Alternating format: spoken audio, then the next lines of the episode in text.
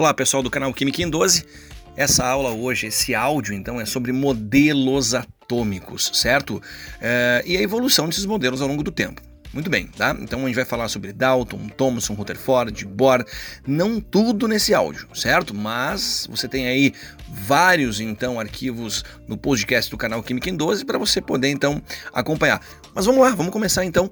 Me diz uma coisa, em que lugar do mundo começou então aí a, a, se falar sobre átomo, que o átomo existia, que o átomo formava matéria. Em que lugar do mundo? Eu vou te falar então, tá?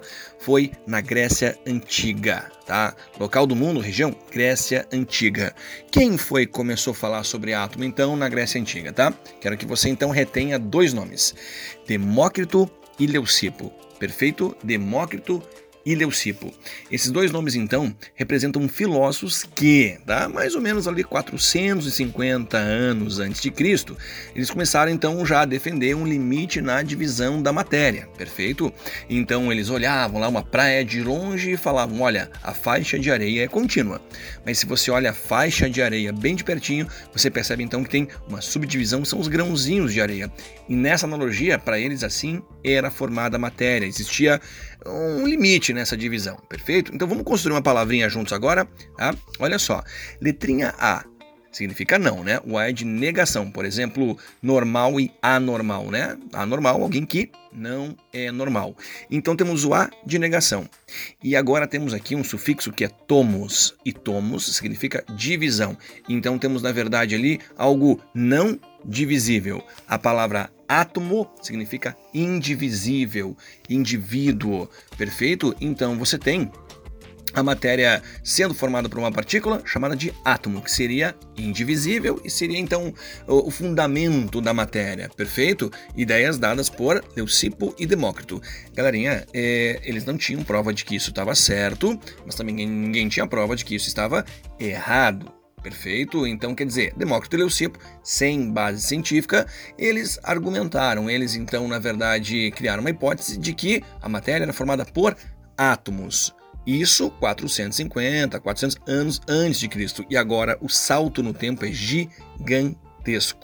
Perfeito? Veio Lavoisier, Lavoisier fez uma série de experiências, ok?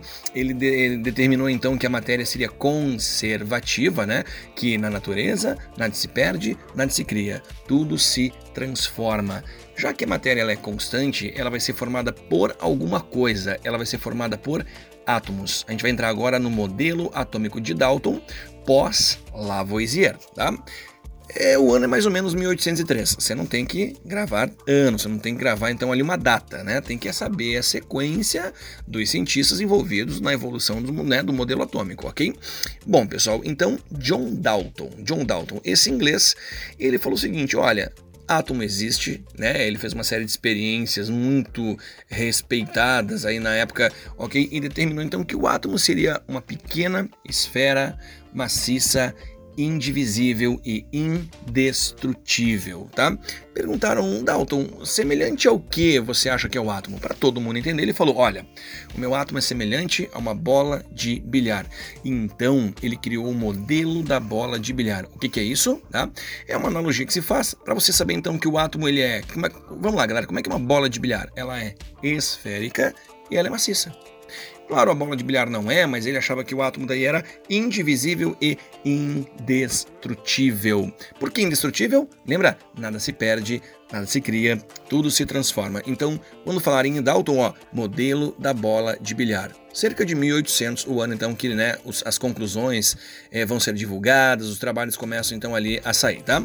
Agora eu quero que você tenha por perto mais características do modelo de Dalton. Você está indo aí né, para tua escola, você está indo fazer uma prova e agora você está escutando o canal Química em 12 e vai ter mais características do modelo de Dalton. Pessoal, acompanhe, tá? Para ele, um elemento químico é um conjunto de átomos com as mesmas propriedades, tamanho e massa, tá? Então Dalton, ele uh, uh, tinha aí a ideia de que um elemento tem átomos idênticos em tamanho e massa.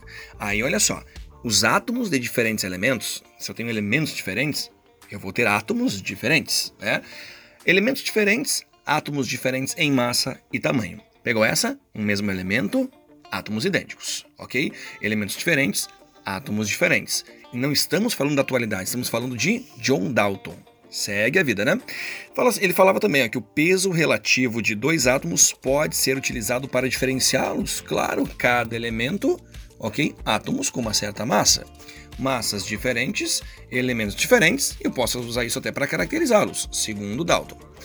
Uma substância química composta é formada pela mesma combinação de diferentes tipos de átomos. Então, para ele, uma substância composta ia ter átomos diferentes. Perfeito? porque se são átomos diferentes, pertencem a elementos diferentes. Outra, substâncias químicas diferentes são formadas pela combinação de átomos diferentes. Você vê como ele, ele atribui né, a diferença entre átomos ali, uh, uh, a massa e átomos com massas diferentes, para ele pertencia a elementos diferentes. Outra frase importante, mas você vai ver que é muito baseado nas ideias de Lavoisier, é que uma reação química é um rearranjo de átomos uma reação química, uma recombinação, né? Isso é muito verdade até hoje, que você pega hidrogênio mais oxigênio, você recombina e forma água. Então, uma reação química, ok, é um rearranjo de átomos. Então, esse áudio deixou claro para você as ideias dos gregos Demócrito e Leucipo, ok? O salto aí na história até o modelo de Dalton e as suas conclusões. Mas eu vou te pedir um cuidado. Quando você faz uma questão sobre modelos atômicos, é importante olhar muito bem enunciado para ver se essa questão fala segundo o modelo de Dalton, ou se ela fala segundo as ideias de Demócrito e Leucipo, ou se ela fala segundo uh, uh, as concepções atuais, entendeu? Né? O comando da questão ele determina muito na questão.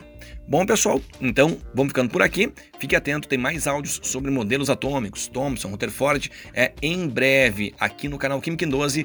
E não se esqueça de olhar lá, dar aquela olhada legal nas aulas no YouTube do canal Química em 12. Aí tu te inscreve, ativa o sininho e avisa pra galera que tem muita aula para você aprender mais essa química fantástica.